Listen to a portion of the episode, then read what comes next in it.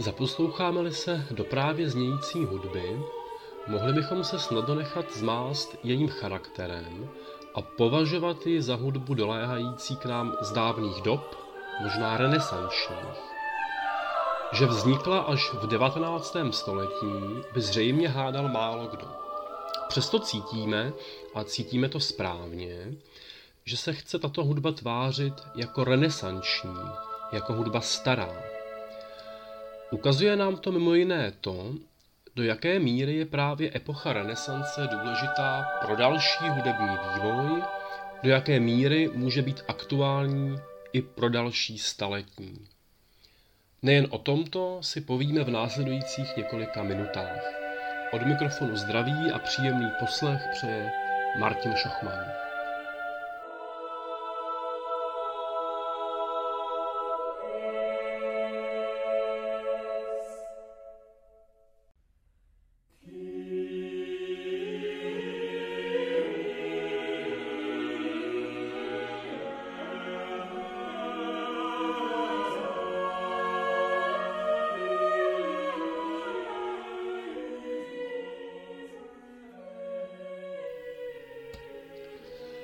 Posledně jsme si představili počátek 15. století jako dobu, kdy ve frankovlámské oblasti, tedy v oblasti dnešní severní Francie, Belgie a Nizozemí, nastává éra zcela nové hudby.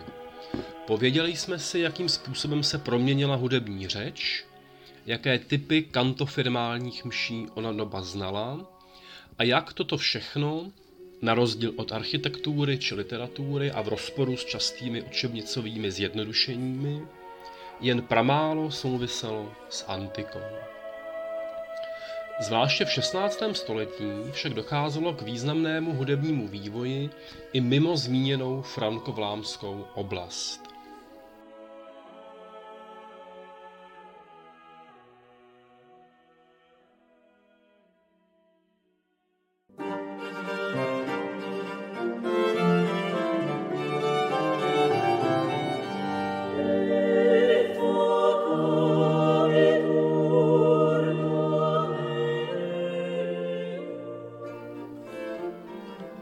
Roku 1527 získává Adrian Viller, nizozemec čtvrté generace, místo maestro di capella, čili místo kapelníka, v chrámu svatého Marka v Benátkách, kde se trvá až do své smrti v roce 1562.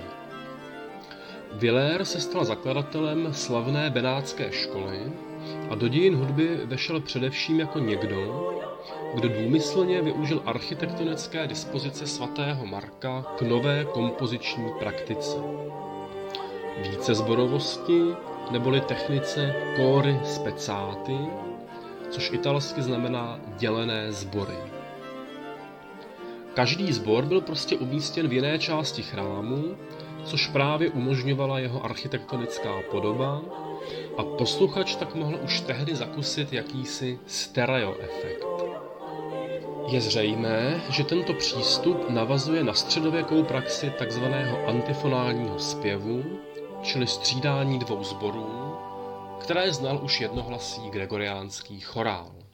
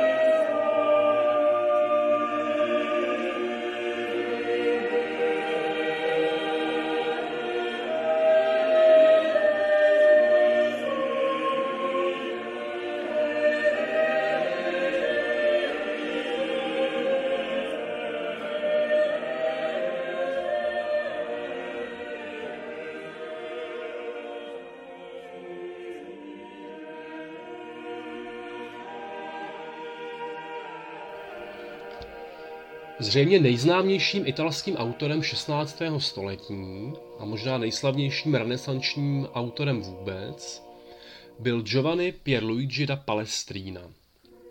V textu z časopisu Mistři klasické hudby jste se mohli dočíst nejen o jeho životě a tvorbě, tedy o tom, na jakých postech a v čích službách působil, na co reagoval či jakou hudbu skládal, nýbrž i o legendách obestírajících jeho osobnost a zvláště jeho dílo Missa Papé Marcelli, jež bývá dodnes považováno za vzor katolické chrámové hudby a jež i retrospektivně mohlo vyhovovat požadavkům Tridentského koncilu, jenž plédoval na jedné straně za oproštění duchovní hudby od světských vlivů, vzpomeňme na Žoskénovu parodickou mši podle předlohy erotické písně Entre Wufi, na druhé straně požadoval jasnou srozumitelnost textu. Pokud jste však četli pozorně, zjistili jste jistě, že bezprostřední souvislost mezi tímto dílem a Tridentským koncilem existuje jen těžko. Dokázali byste říct proč? Ačkoliv Palestrínovy skladby byly jakýmsi zlatým standardem katolické chrámové hudby po celou dobu, bylo to až dlouhé, tedy 19. století, které přichází s kánonem klasických autorů, jakýchsi ideálních vzorů pro jednotlivé hudební žánry. A právě Palestrína, nebo přesněji řečeno palestrínovský styl, se stal takovým příkladným vzorem pro katolickou chrámovou hudbu, podobně jako Johann Sebastian Bach pro hudbu protestantskou, nebo třeba Haydn pro smyčcový kvartet či Beethoven pro symfonii.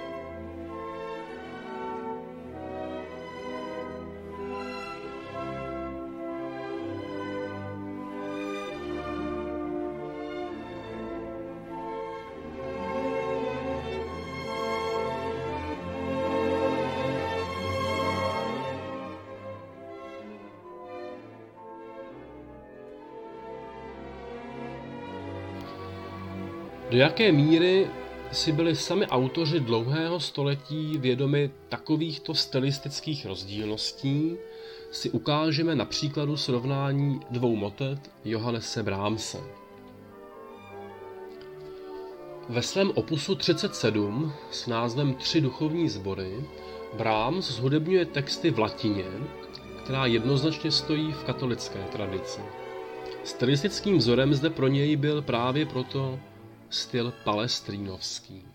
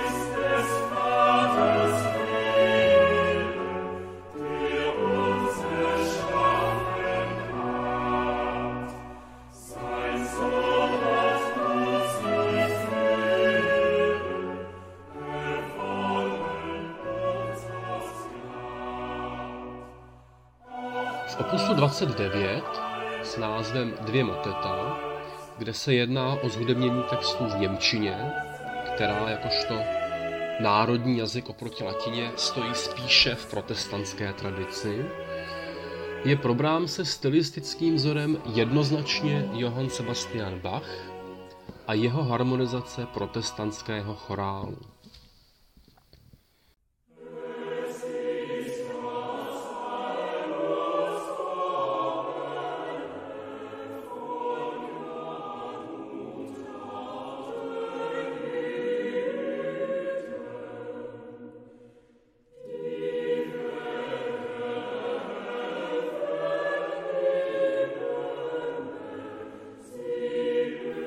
To, že Brahms zhudebňuje latinské duchovní texty po vzoru Palestríny a německé duchovní texty po vzoru Bacha, není náhoda, nýbrž doklad sílícího historického vědomí v dlouhém 19.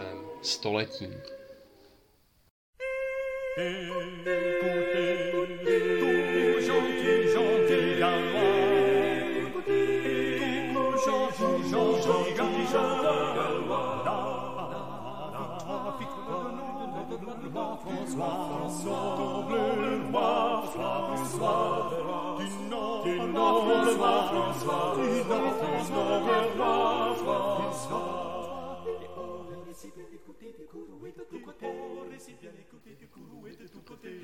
Opustíme-li oblast duchovní hudby, nemůžeme opomenout asi hlavní světský žánr, jímž byl šanson. Zvláště zajímavými pak byly šansony z pera pařížského skladatele Klementa Žanekéna, někdy také nazývané programní nebo programové. V čem spočívala ona programnost?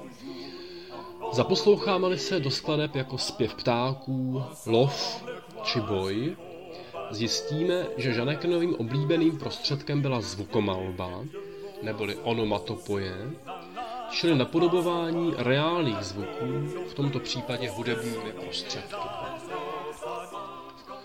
Pařížský programní šanson bychom ale neměli zaměňovat s programní hudbou druhé poloviny 19. století, kdy se autoři jako Ferenc Liszt nebo u nás Bedřich Smetana či Antonín Dvořák snažili čistě instrumentální hudbou, kterou chápali jako svého druhu řeč, vyjádřit to, co řeč slov říct si nedovede.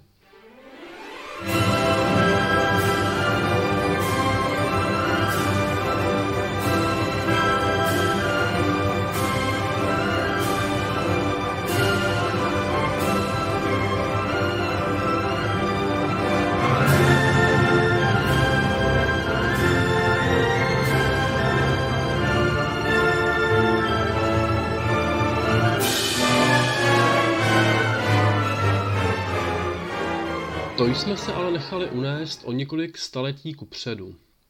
Příště se podíváme na některé aspekty kunzistorického období navazujícího na renesanci a tím bude baroko.